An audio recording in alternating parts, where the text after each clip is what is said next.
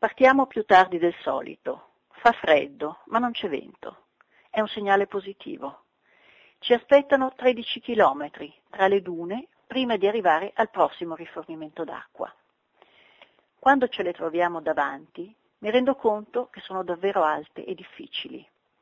A testa bassa affrontiamo la prima salita, che sembra non finire mai.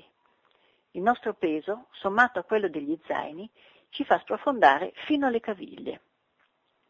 Cerco il punto dove il terreno è più compatto, senza però deviare troppo dalla rotta. Il pendio è molto ripido, cammino così ricurva che ho la sensazione che tra viso e sabbia ci siano pochi centimetri di distanza. Saliamo affiancati come sempre. Il respiro di entrambi si fa rapido e parlo molto poco, solo per dare a Fabio qualche indicazione. Sento che è in difficoltà. Il suo passo è rigido e fa fatica a seguirmi.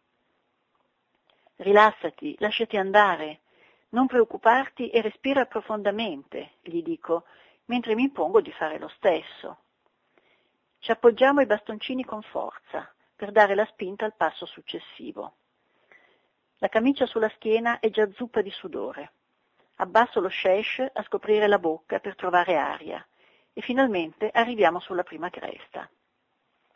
Il panorama intorno è stupendo, ma al tempo stesso spaventoso.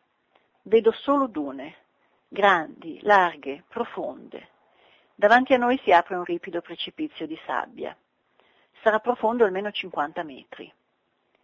Come faccio a scenderlo con Fabio? mi chiedo preoccupata. Gli spiego cosa deve fare e decido di staccare la cinghia che ci lega. Scendere affiancati è troppo complicato e se uno di noi due cade, inevitabilmente trascinerà anche l'altro. Per la prima volta dalla partenza io e il mio compagno ci separiamo. Quando gli spiego come dobbiamo muoverci per superare l'ostacolo, si fa attento, anche se un velo di inquietudine gli cambia l'espressione del viso. Non abbiamo scelta, Fabio. Se aggiriamo la duna, perdiamo troppo tempo e sprechiamo un sacco di energie. Al mio via, incomincia a scendere e lasciati andare. Segui il movimento della sabbia e assecondalo con le gambe come se stessi scivolando sulla neve. Apri le braccia e aiutati con i bastoncini per mantenere l'equilibrio. E poi aggiungo, stai tranquillo, se cadi non ci sono pericoli, il terreno è morbido, l'unico inconveniente sarà ritrovarsi pieni di sabbia. Partiamo vicini e con la voce continuo a dargli indicazioni sulla direzione. Arriviamo scivolando in fondo alla discesa. Il terreno da morbido e ripido, di botto diventa duro e piatto. Stiamo arrivando, attento, gli grido, un attimo prima dell'impatto. È violento, ma riusciamo ad assorbirlo bene entrambi. È stato bravissimo. Lasciarsi andare nel vuoto senza vedere deve essere una sensazione difficile da gestire, ma lui ci è riuscito.